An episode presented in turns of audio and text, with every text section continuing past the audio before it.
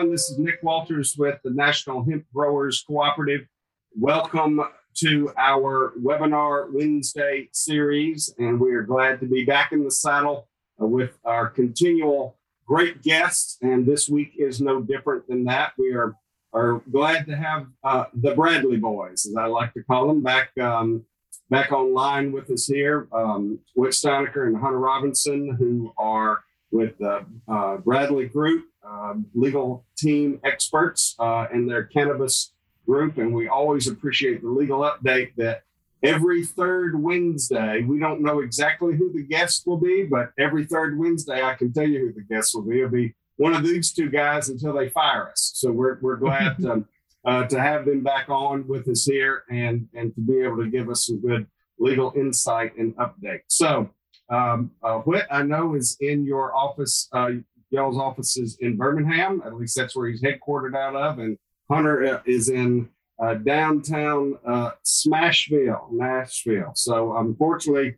I can't be there live as we have a couple of times previous, but at least we're uh, uh, we're back in the saddle on it. So guys, let me just turn it over to you, and uh, you start running with it. It looks like you're in the Library of Congress. Where what? Me? that's a, yeah, that's a, oh, a yeah. heck of a backdrop. That's terrific. I've I've read almost all of these. Not okay, so if it helps me look smarter, I'll take every little every little thing I can get, man. So go ahead. Right. Y'all got it. Your screen's up and ready to go, Hunter. Thanks, Nick. So, uh, like Nick said, my name is Hunter Robinson. Um, I'm a uh, associate at Bradley Arant Boult Cummings in our cannabis and litigation groups. Um, I'm in our Nashville office. Um, and today, uh, I'm going to hand it off to Whit in a second for his intro. But today, we will be presenting on kind of some uh, overview and, and, best practices of raising capital in the hemp industry. Um, a little bit about our firm first. Uh, we are a southeastern based firm, um, have offices from Dallas all the way across the southeast up to DC um, have about 500 lawyers and kind of do kind of the whole gamut of kind of business, you know, business work, transactional litigation, um, compliance work. And uh, Whit and I are both on our cannabis industry team, um, where we offer kind of full service um, legal representation to cannabis companies and their vendors, including you know insurance companies, banks, uh, basically anybody that touches the industry. We can we can help advise them um, like I said, today we'll be presenting on uh, raising capital in the hemp industry. Um, Whit, you want to do your introduction and, and, run through the agenda? Sure. So, um, as Hunter said, uh, or Nick said, I guess, my name is Whit Steinecker. Uh, I'm a partner Bradley um, in the Birmingham office, although today I'm in our uh, Montgomery office. Uh, we uh, I'm also sort of classically a litigator by training and have been working with the cannabis group in a variety of capacities for about four years now. Um, you know, one of the things, if you've been paying attention, you didn't hear either Hunter or I say that we are mergers and acquisitions lawyers or you know fundraising specialist And I'll say right off the bat, um, you know, anytime we do one of these things, you should make sure that you take what we say as suggestions that you should use with your personal attorney or your, your business attorney. Um, and this is one of those areas where you really do need a specialist. Um, you really do need someone uh, who knows the ins and outs of fundraising uh, because uh, there are some very specific rules that you have to follow, um, and it's fraught with uh, missteps and, um, and, and financial peril um, for those uh, you know, who who don't follow the rules, and that's particularly true in a new industry where you may have investors who are new either to investing generally or to um, investing uh, in in hemp companies, um, and who may you know in the in an industry where candidly you know a lot of businesses don't succeed or they don't succeed immediately or they don't succeed to the level that you know people had hoped when they first invested money. So it's important that you you know really dot the t what do you do with the I's? You dot the I's, you cross the T's um, on this stuff because, you know, if somebody later says, well, you know, I was told one thing and then sold another, you can go back and have really well documented um, exactly what they were told. And there's specific ways that you go about doing that. So we're going to try to raise those issues for you. We've helped some companies through it, and now that we um, we're by no means experts in the in the field of fundraising, but we've seen it enough that we can sort of uh, give you some sort of pros and cons and, and things to look out for. But this is one of those places where you really want to look for lawyers. And lastly, before we get started, that is ironic because it's one of the places where we see typically terrible paperwork. You know, a lot of times people come to us and they want to raise money and we ask for the organizational documents and, you know, they're not done properly. And, uh, or they, you know, they say they had a contract with somebody for a, um, you know, to purchase some raw product if they're a processor or to, uh, to sell some, uh, you know, industrial, uh, to sell some biomass. Um, and it turns out that it was never written down or it was essentially written down on the back of a napkin. Um, that doesn't mean those things can't be contracts, but they can be really hard to prove what the actual terms were. And so this is a place where you know an ounce of prevention really can be worth a pound of cure. So um, you know it's it's an old trope for lawyers to tell you that you need to hire lawyers. Um, that doesn't mean this has to be expensive. It just needs to be done carefully and properly. And um, you know you're you're always of course welcome to call us, but we're also happy to recommend people who maybe uh, closer to you or um, who may be a better fit for you if you, if you don't want to use us. But most importantly here is you really want to do it right because the consequences of this, of not getting this right, can be pretty substantial. So along those lines, uh, we're going to talk briefly. I'll lead us off with a quick intro about sort of what the state of play with how do you make money um, with uh, hemp, and then we'll talk uh, really quickly about um, debt financing and a couple of different ways you can go about um, debt financing, um, and then equity financing, and then we'll talk about a couple of best practices. Um, so, you know, if you've been in the industry for very long, you know that sophisticated funding sources like banks and traditional sort of institutional investors uh, have long been wary of hemp. And that is uh, largely because they don't understand what it is. Um, largely because, you know, if you're on this, if you're listening to us right now, you probably aren't confused about what the difference is between hemp and marijuana. But if you work at a bank, you very well may be. In fact, almost all the ones that I talk to are. When I say I have a client who wants to open an account for a hemp company, they think, you know, that's the stuff people smoked uh, at Woodstock. Uh, they just don't know the difference. And now, what, you know, and some of them are willing to get educated.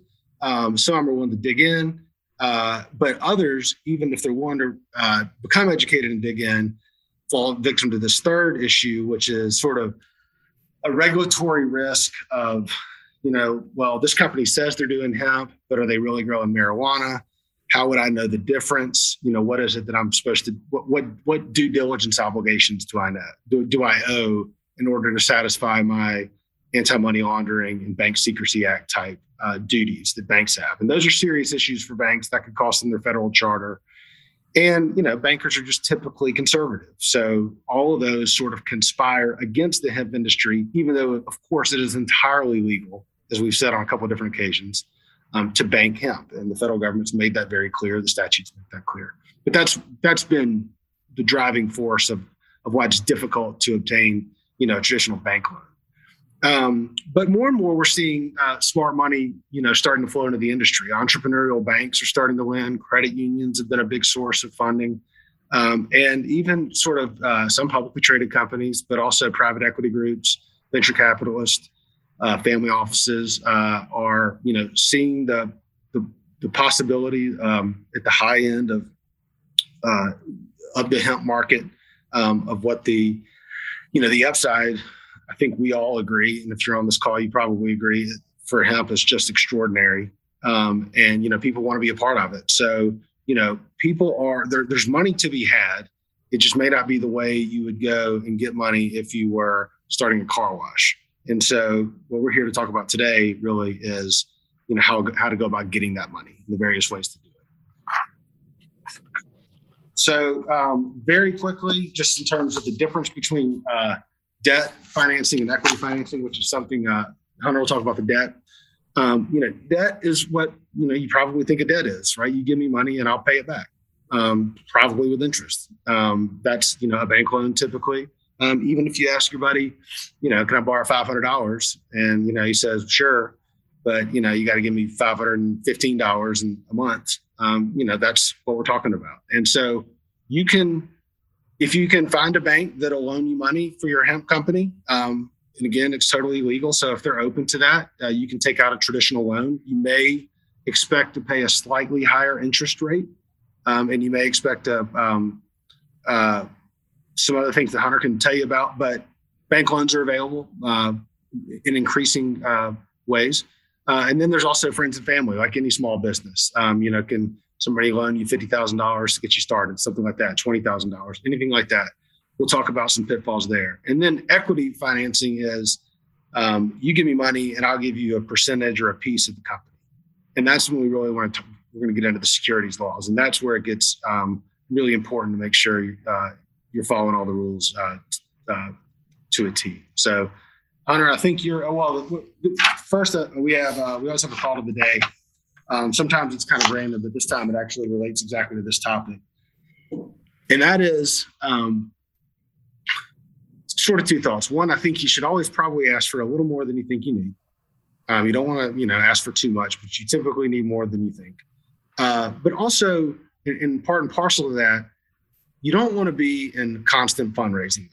It's no fun to raise money um, it, it, it is a huge time suck uh, that uh, takes a lot of your attention from the other things you should be doing to operate your business. And so, you know, if you know you're going to need $5 million um, over the next three years, I recommend not trying to raise, you know, $1 million and then $2 million and then another $2 million, you know, 18 months apart. Just go ahead and raise that first batch as much as you can. There's a lot of reasons to do that, including sort of the valuation and the price of money uh, over time. But also, if you're in a constant state of fundraising, that means you're in a constant state of not devoting your full attention to growing your actual marketable product. So that's sort of a, a thought of the day. It's something we see all the time. And um, if, if, you can stay ahead of that, uh, you'll be ahead of the game. Wait, can I add something to that real quick? Um, to add on to your thought, you know, another thing is that I've seen in performers and and and people who are, are, particularly on the front end of really going for their first fundraise, they think they are uh, making themselves more attractive by not paying themselves to uh, uh, to do the work. Oh, I'm not making any money out of this. I want to pay all my people.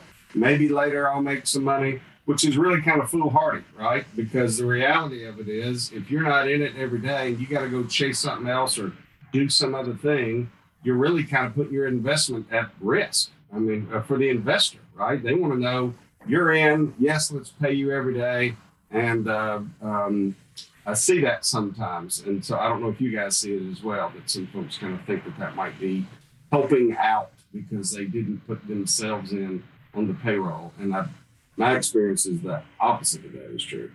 Yeah, a sophisticated investor is going to want the person that they believe in to be as involved in that company as possible and to have as much of a stake in it um, and, and, and its success uh, as they can. So, yeah, I, I think that's entirely true. Didn't mean to stop your mojo there, Hunter. So, You're good. Um, so, as Whit said, I'm going to you know talk about uh, debt financing um, and you know that's kind of a traditional uh, loan. Um, the most common way businesses normally get that is, is from a bank. And Whit kind of gave a, an overview of, of why that can be difficult. Um, you know, more and more banks are starting to bank hemp, but it is still at this stage somewhat surprising to me that that that is still this difficult. Um, you know, and and a lot of that is kind of from the, the compliance risk that Whit discussed. Um, there's just a lot of costs that banks have to incur kind of on their, you know, kind of staffing up a compliance team, paying for outside lawyers to advise them, um, and then kind of having a little bit of kind of tail risk of kind of, you know, of screwing it up somehow, thinking they're giving a hemp loan and, and actually lending to a marijuana company and something like that. Um, so, you know, kind of the first thing to to do is kind of locate a bank um, that will loan to hemp companies. Um, there are a few in the south. There's there's kind of more um, out west and up north that still may be willing to to deal with companies down here. Um, so that's kind of the first step. Um, and you know what you what you can expect. Whit highlighted this too. You know, banks need to get. You know, they, they're not going to give a loan unless they can make money. Um, and with all the increased cost to them to, to loan to hemp companies, um, you can expect a higher interest rate than you would for you know kind of a traditional you know commercial real estate loan or something. You know, if you're getting it for your your your hemp dispensary, that interest rate is probably going to be a little bit higher. There's probably going to be some additional application fees and kind of fees throughout. Um, the second thing to expect, and it also goes to kind of the compliance concerns for banks, is a pretty intrusive um, application process. So banks um, have uh, obligations under the Bank Secrecy Act and other anti-money laundering statutes, um, and one one of those obligations is so-called Know Your Customer rules. And the federal government has offered guidance to banks that are lending to hemp companies with sort of red flags to look out for and, and kind of how um, this particular industry raises specific money laundering concerns. Um, so, you know, you're going to have to provide, and that's kind of the first step, and kind of one of the best practices, I guess, is is to before you start reaching out to banks, is kind of get your is to anticipate the due diligence they need and get your documents together. So you're going to want to have kind of all your organizational documents in in order, um, assuming that you aren't a sole proprietorship. You know your your operating agreements, your your certificates that you filed with the Secretary of State for your LLC, that kind of thing. Um, you're going to want information on your management team. Um, certainly, any kind of controlling controlling shareholders or, or, or significant shareholders. Um, you know, any kind of the C-suite. You know, the CEO, your your vice presidents, that kind of thing. Um, you're going to probably need their, um, you know, kind of basic information, you know, full names, addresses, some tax documents, social security numbers, that kind of thing. Um, always also have your financial documents in order and your tax documents in order. You know, any sort of, uh, you know, your your balance sheets, your P and Ls, probably for the last couple years, um, and and all of that may be somewhat obvious. I think uh, one that may be a little bit less obvious is um, getting any sort of kind of customer facing marketing in order. So, you know, one of the biggest compliance risks for hemp companies in general um, is FDA and FTC regulations about making what are they refer to as health claims. And that is a claim like, you know, take my CBD, it will cure your arthritis or CBD products have been shown to, you know, decrease the symptoms of dementia, anything like that. Um, those are because of the FDA's um, regulations and um, kind of slow walking these hemp specific and CBD specific regulations about how you can market it.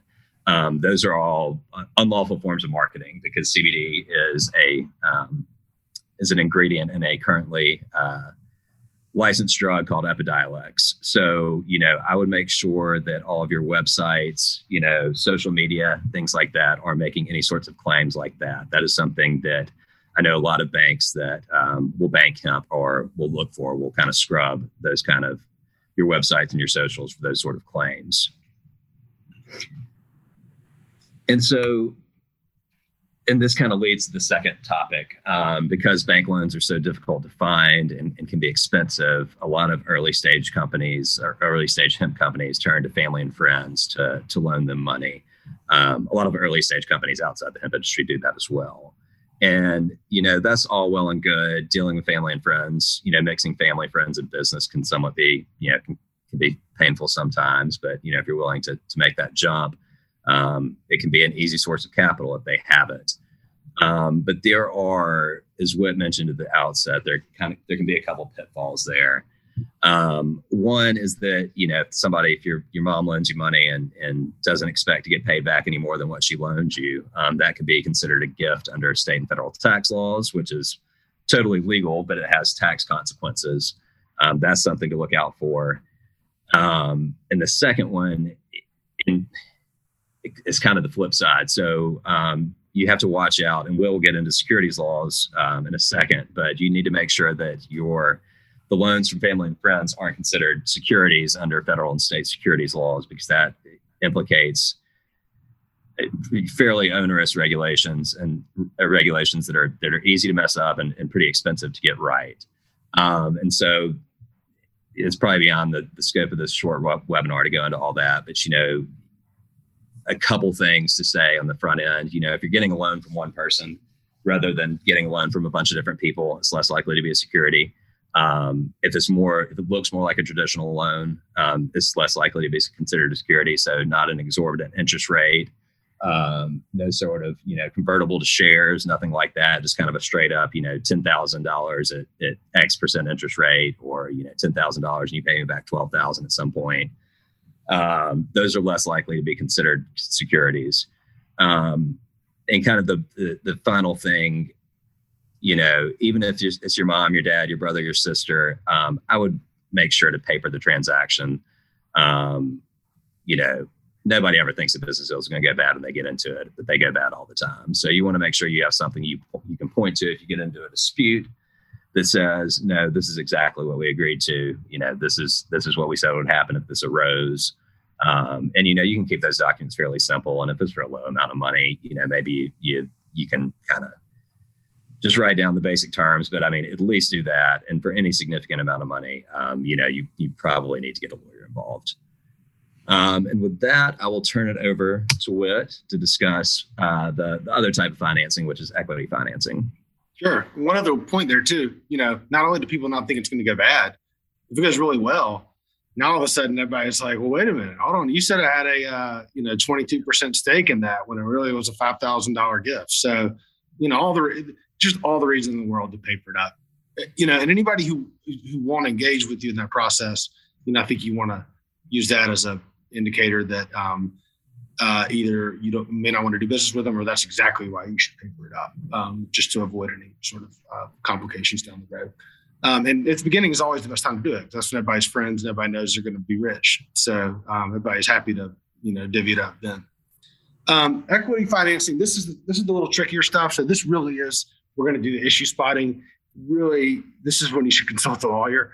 Um, uh, and like I said, we're happy to put you in touch with the ones who can do this and guys who do this every day, guys and, and ladies who do this every day.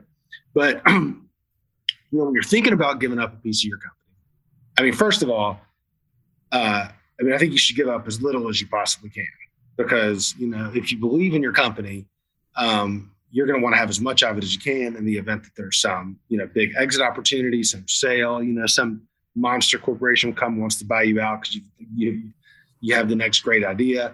You know, you want as much of that equity as you can. Uh, but you know, sometimes you have to part with it for really good reasons. So, you know, what's your goal? You know, do you just need money? to make payroll?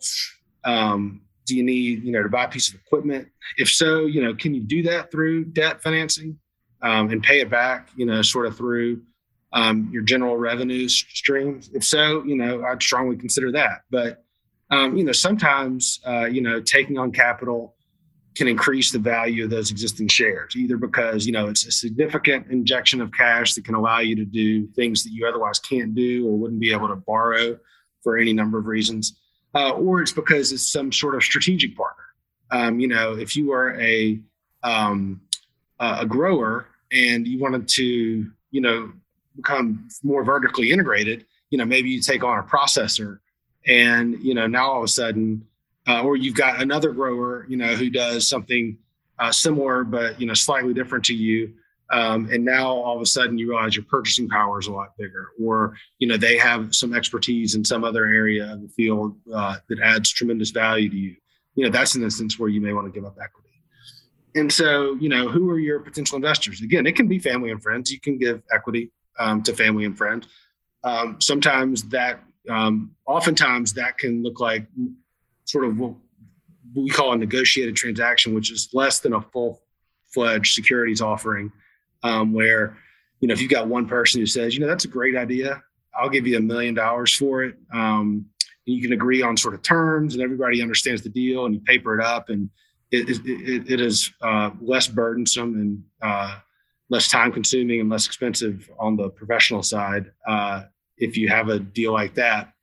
Uh, but a lot of times um, you need to uh, uh, you need to sort of go out into the market generally, you know, be it uh, geographically, you know, throughout the southeast or throughout the country or the world, uh, or to certain types of uh, industries or associations, or you know, some people have connections through with family offices, um, and you know, there, you know, those are the types of people um, you know, who might be wanting to make larger sort of investments. So venture capital, PE funds, um, and then uh, you know family offices generally. Um, and then I think you'll start. You want to know what your pitch is, and you, you got to have it. I mean, you're going to get a maybe you know some short time with these people um, when you talk to them about your idea, and you've got to have something that cuts the noise. This isn't a legal point, but you know, it's just something worth rehashing. We we've sat in meetings where you know clients have talked to you know either our clients have talked to business folks or uh, other people have talked to our business clients. And you can just tell when the when they come in with the right pitch here's what we need the money for here's how it's going to raise. If you give us $100000 here's how we're going to turn that investment into you know a lot more money. You know we're going to work through it. As nick said you know they got their documents right they got the pro forma. Um, and you know they ooze credibility um, in what they do and belief in what they do um, and enthusiasm in what they do. Um, you know, that's that's the kind of thing that that'll typically um, you know resonate with these companies uh, because a lot of times, I mean, frankly, as much in diligence as they want to do, you know, a lot of these guys feel like they're throwing darts at a board because the industry's so new. So it might not be all that difficult to really differentiate yourself from some of the people in the space, but you've really got to make a point to do that. So Hunter, what's uh, next slide? Um, so there's a uh, private placement um, is a uh, is a certain type of uh, securities offering. And securities, you know, you, the easiest way to think about it is we're selling shares.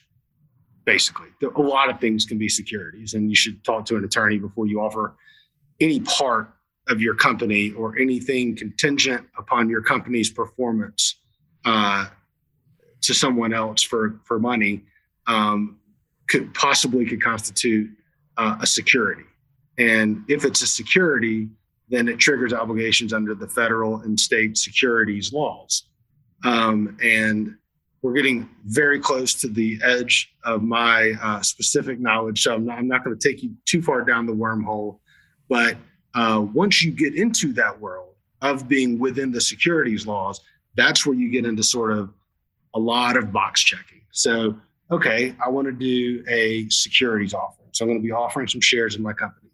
Well, maybe I can do a private placement. So maybe instead of doing some, you know, 100 page um, uh, document that describes every conceivable sort of business strategy and risk or whatever, um, I'm going to have, you know, more of like a 10 page, 15 page letter that I'm going to send out to a certain type of investor, a sophisticated investor, um, so that they can give me money. That may work. Now, there's some tricks to that. You can only do that when you're dealing with accredited investors, and we have some uh, descriptions here about the types of people who can be accredited investors, typically wealthy individuals and businesses. Um, the assumption there is that you know people who are you know of that type of wealth, you know, typically will have a level of sophistication. Now, that is obviously that ignores uh, a lot of realities. But uh, as a general rule, that there's the assumption there is that you know you're not taking advantage of people um, you know who can least afford to be taken advantage of. So you know if you go and, and limit your offerings to these private equity groups and these family offices, then your burdens under the security laws are significantly less. Um, far less compliance costs, it takes less time. Uh, but there's still rules that you have to follow. So don't think just because the person who gives you the money happens to be a millionaire means that um, uh, you know you don't have to paper it up. You still do, and there's still very specific rules to follow. It's just a little bit easier. So follow the rules, but it's a little bit easier. Um, your you know corporate you know transactional attorney um, should be able to do that. If not, again, we have folks uh, who can help you out with that. Hunter, next. Um, okay, uh, sort of wrapping up generally. Um, all you know, planning ahead is just good, it's just good practical advice for almost anything, but it's really important here. It takes a while to do this. I mean, every now and then somebody comes in and says, "I've got somebody who wants to give me all the money that I need." and they're willing to sign anything that we want them to sign. You know, sort of an angel type investor um, who has tons of money and just really wants me to succeed. That's great if it happens, but usually it doesn't.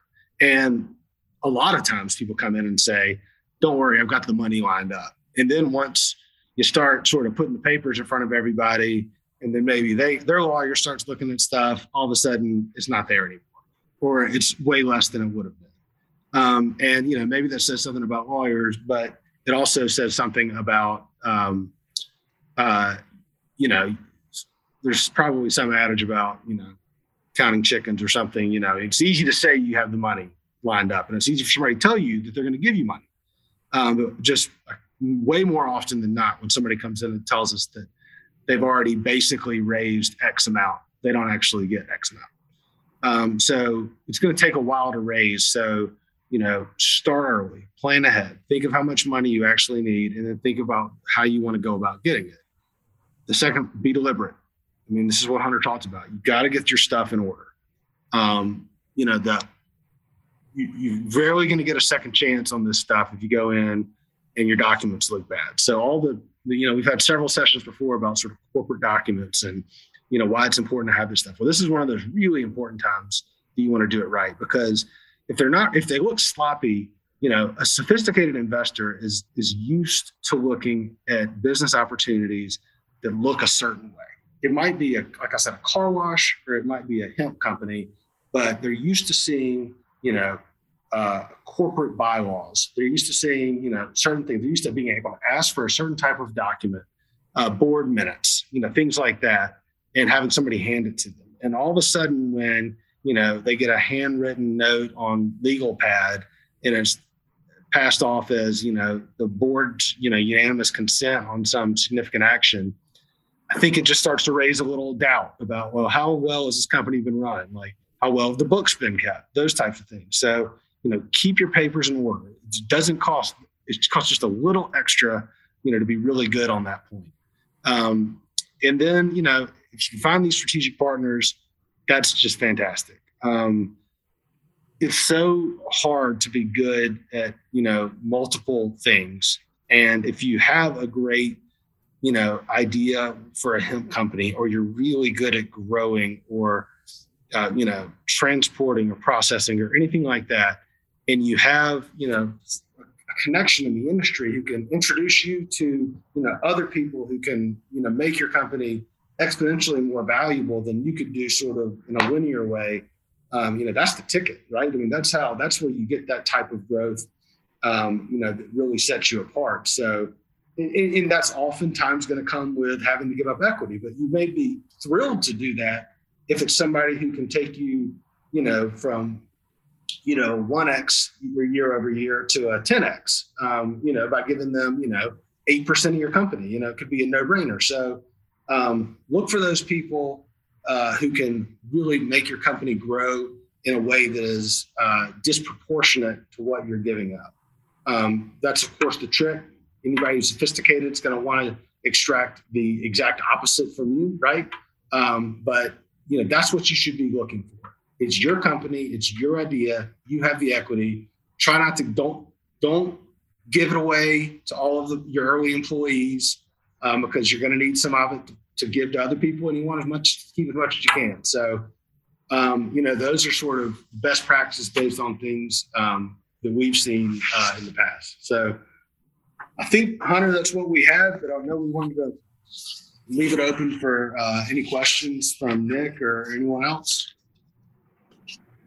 Great. Well, let's see if uh, we've got any any questions that are coming in uh, that, that might come in from the chat box. You know, for those of you that are listening uh, to this as a podcast, um, uh, you will hear uh, at the end of the podcast here about how you can always go back and and watch these videos. So some of the great slides that are on here and other things and information, contact information for uh, Whit and Hunter are on here as well. So you'll you'll want to loop back to them. Hey, I, a couple of questions that I had. Um, talk about when you talk about the the qualified investor and you threw those numbers up about what their kind of income was or what their capability is ultimately what you're trying to figure out and make sure is that somebody says, well, junior, you can't go back to college next year because I put all your, you know, all your tuition money on this hemp gig. And so you really weren't as qualified. You didn't have the capacity, the bandwidth the cash to be able to do all that, right? I mean, that's essentially kind of what you're you're you're saying. But yep, basically, the, but the investor, the qualified investor, has to certify that she is indeed a qualified investor. It's not like you are saying, "Hey, let me see your checking account," or "I want to be able to know that you're." You're saying to the investor, "Yes, we'd like your fifty thousand dollars, and here's what you're getting for it." but they are signing that they indeed are a qualified investor. That's not on you as the person seeking the money to verify that. That's right. So it's on them to, to, to do it.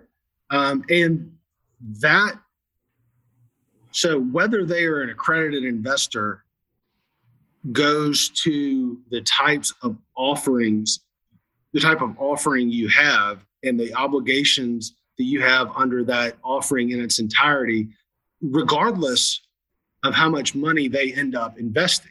So even if, you know, I guess it's important to remember, even if this person is ultra wealthy, uh, certifies that they're an accredited investor, you know, uh, checks all the boxes, um, and then only gives you $5,000, you know, it's still important that you go through that process if you're running sort of a private placement, sort of short form way to think of it offering.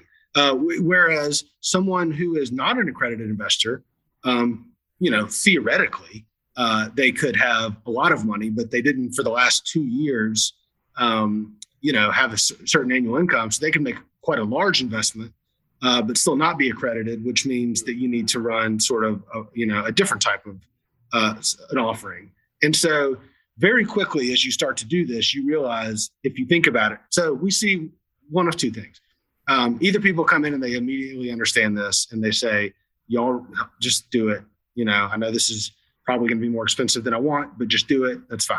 Or more likely, they come in and they have already raised money, you know, a couple of different times and just absolutely didn't pay any attention to any of this. And that's one of those things that, you know, it's sort of like it's fine right until it isn't. Um, and, uh, and, and I will just say, you know, to the extent that it helps reinforce this, I mean, this isn't just, you know, um, lawyer sort of, uh, you know, story time, you know, trying to tell spook stories. You know, this is, um, these are, some of these are criminal statutes than the securities rules. And, you know, your obligations are extremely serious. Uh, and the consequences are extremely serious. So, um, you know, and one last thing, just to, you know, just to help the lawyers out um, you can typically wrap legal fees um, into the raise. And so, you know, your investors don't necessarily want to, um, you know, give the lawyers a windfall.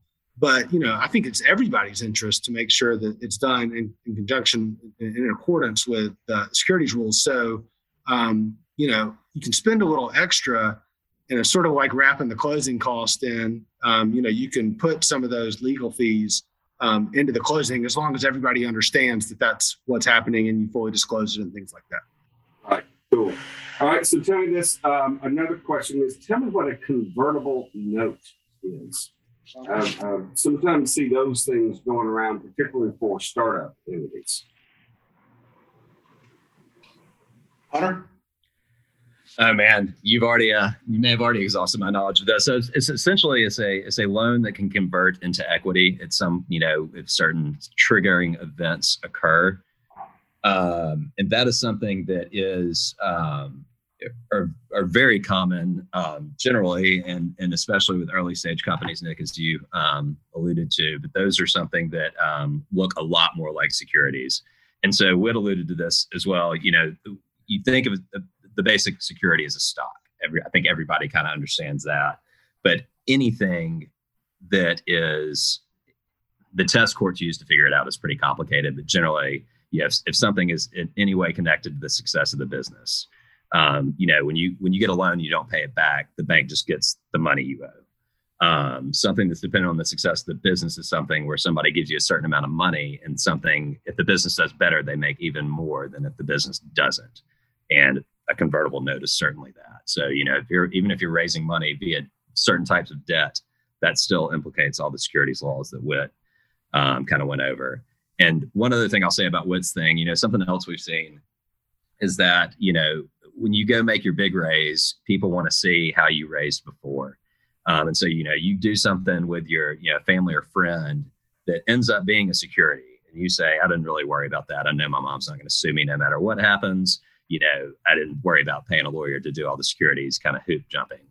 Um, when your business takes off and you go try to raise from a private equity fund, they're going to want to see how you did your prior raises, and you're going to look like a clown if you have a bunch of you know securities, you know that you've sold without doing it right. So you know something that that there's there's there's business risk in addition to legal risk to to not doing the security stuff correctly. One one thing on the convertible stuff, just be be be um, be cognizant of that. It's an interesting tool, right? If someone says, um, "I'll give you hundred thousand uh, dollars if you'll give me twelve percent annually," um, but I also can forego that for you know X percent, you know X amount of equity, you know, in the event of X, you know, following stuff happens. Just understand what that means, you know, if you're presented with that opportunity, right? Um, you know, first of all, how bad do you need the money? But also, you know, could you take the 12% or could you say, well, no, I don't want to do that. Maybe I'll give you 13% because, you know, if all of a sudden you say that it's a million dollar valuation, they want to give you a hundred thousand dollars. Um, you know, you think, well, they get 10% of the company if it's converted. But what if it's worth $30 million at the term at the end of the term? And you know, now they have three million dollar, they just got a two million dollar windfall that they're able to convert to. So you just want to think about um, sort of all the range of consequences if you go that route. But it may be a way to entice uh, you know people to you know to invest and and you know look you may if there may be certain investors that you're so interested and eager to have on that you'd be thrilled if they got a windfall because that meant that you got you know a windfall as well. Right.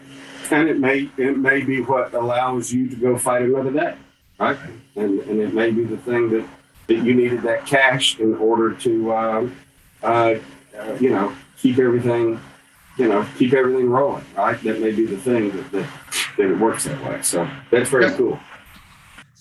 Guys, as always, thank you. I don't think we had any questions this time, but um, uh, uh, always anybody who's listening will be able to come back and and, and look and find um, Whit and Hunter's uh, contact info as well for our, our next uh, session that we have with them next month. I, I feel very comfortable to say that if you have some particular question you would like to see us cover or you would like to see uh, uh, Hunter uh, speak about, I think we would love to be able to know that ahead of time, uh, just so that, that we could make sure and cover those things. And that's part of the reason that if you're listening to this as our podcast, that we have kept the um, webinar live two o'clock every Wednesday Central Time as an opportunity to be able to hear from from the folks who are who are are um, uh, participating out there in this great wide wide world of hemp stuff. So we appreciate again our guest Morris Beegle from last week. Morris is an industry leader and and uh, the uh, founder of NOCO, and also along with his partner Lizzie uh, are um, founders of the Southern Hemp Expo, which will be taking place in a couple of weeks, uh, depending on what time you're hearing this, but over Labor Day weekend. So uh, in Raleigh, North Carolina, and uh, uh, we at the co-op will be there with bells on, and we'll be presenting, and we'll be a, a part of all of that. And then next week, our guest is Jamie uh, Campbell Petty. And Jamie is the executive director of the Midwest Hemp Council. She is right in the middle of, of Indiana, and they are doing all kinds of good things, including a field day. They're going to have the end of August. We're recording this that uh, we're going to go out and watch some hemp be decorticated and harvested and shown what it all looks like when it's going through that, particularly in the fiber uh, side and the grain side. So we're looking forward to that as well too. Uh, Whit and Hunter, as always, thanks guys. We really appreciate your time. Thanks, Nick. Thanks, Nick. All right, until next time, thanks. This podcast produced and distributed by MWB Studios.